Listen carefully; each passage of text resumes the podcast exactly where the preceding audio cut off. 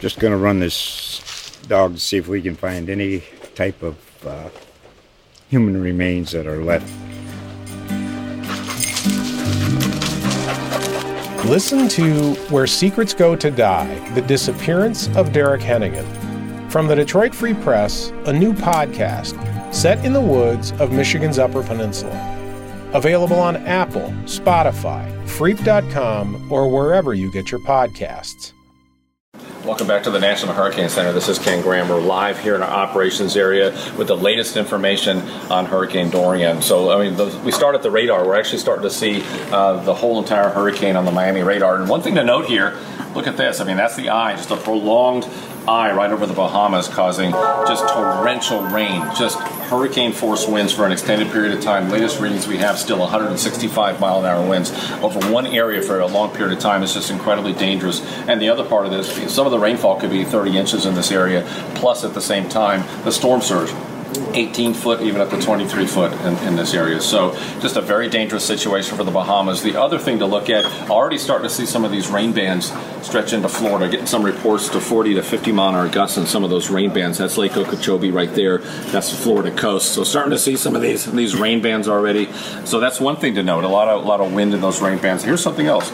You know, we talk about um, away from the storm. How many times we, we talk about you know the impacts well away from the storm, Dennis. But look at look at some of this this rain associated with the hurricane over the Keys and we're going to have to really watch these type of areas because notice it doesn't move much. So places going to get prolonged amounts of, of rainfall. So as, as, we eventually move the storm to the north we'll have to really watch where some of these rain bands set up because that could still be south florida. That could be a little in, any one of these areas could see those rain bands. And i've seen that so many times over the years so far away from the storm you can have some flooding with these rain bands. So we're going to watch those those really really close. Let's get to the forecast. You know we've, we've been talking about this stall for what that is three days. I mean this is this has been been um, part of the forecast.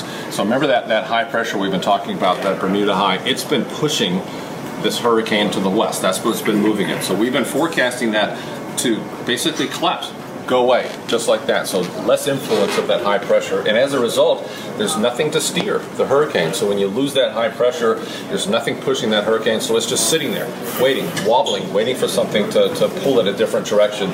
So this is what we've been waiting for, and this has been the reason the forecast has been pulling to the north. There's a, a growing and moving uh, low pressure system. It's a little trough of low pressure. And what that does, it pulls things up out ahead of it. So as that starts to dig, we'll start seeing the, the hurricane start moving to the north somewhat. Now, the question is when. We're going to be watching really close because if you think about it, we, we have a Category 5 hurricane. The latest reading I have 120 miles east of, of West Palm Beach. So, I mean, it's right there on the radar. We're watching it.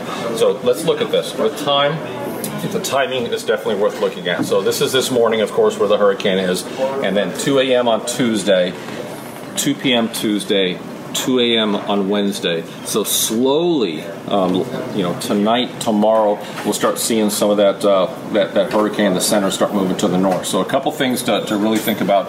We've got a hurricane, you know, warning because we're so close to the shore. We've got storm surge warnings, and let's let's see why. So we, we talk about not necessarily concentrating just on that center track, and I think it's important. Right now, our forecast keeps the center offshore. However, please realize this is a really important part of this this entire briefing here. Those tropical storm force winds extend out anywhere from 120 miles away from the center. Okay, so if you think about it, you take any one of these points, even our current forecast, draw that same circle, and you can see the tropical storm force winds extend not only on the coast but inland as well. So you're going to see some of that, that wind. Now, let's look at the hurricane force winds. 30, 40 miles away from the center. So, depending on where the system is, by the way, still in the cone.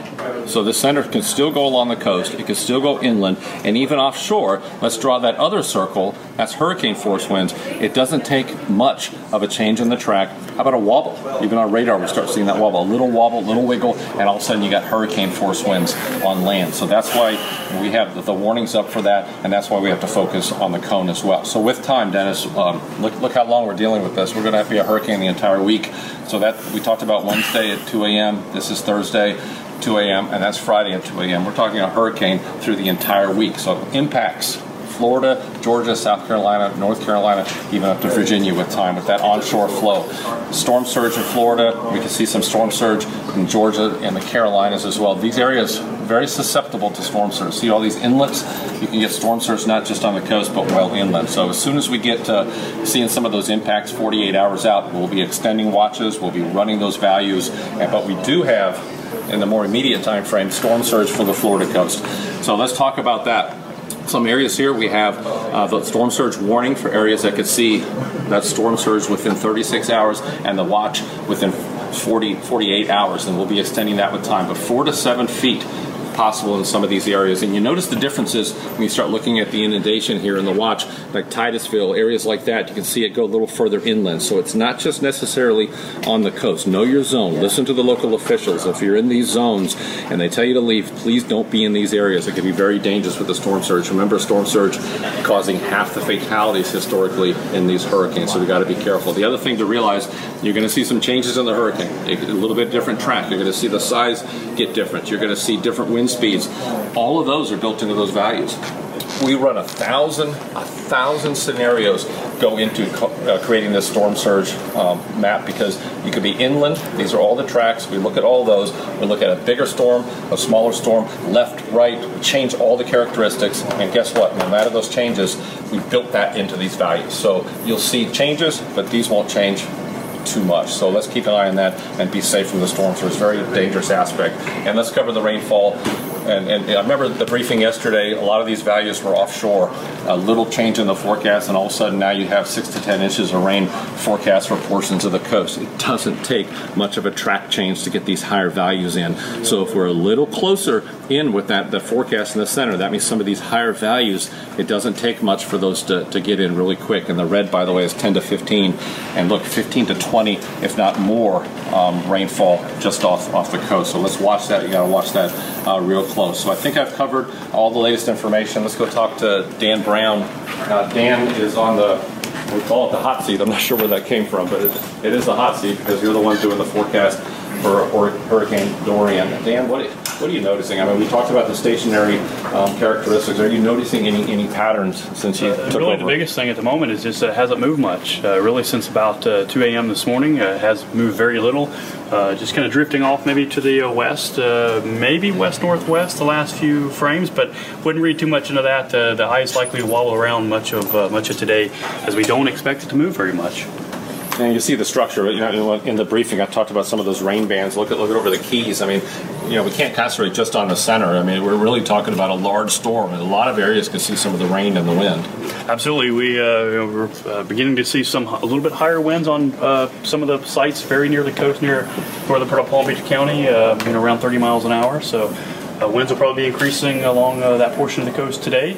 as those rain bands come through, you're likely to get some wind gusts that'll be much higher than that. Well, Dan, thank you. He's going to be watching everything close, studying every aspect of this hurricane. We did want to talk to Eric again. Eric gives us a good, good perspective on things, and you know, I, I guess um, Eric, we're coming into you know, the peak of the hurricane center. We're, we're in it. I mean, you know, we've got to focus on, on the current situation, but elsewhere in the tropics, we have got a couple questions from folks about what else is going on as well. Uh, what else do you see? What else in the tropics? Uh, the tropics are getting very active. Uh, we're watching four other systems right now. Uh, we're watching a strong tropical wave west of the Cabo Verde Islands uh, that has a really uh, high chance of becoming a tropical cyclone over the next day or two. We're watching another system southeast of Bermuda that has some chance. We're also monitoring a system in, in the Gulf of Mexico and a wave over Africa. It's uh, definitely the peak of the season around here.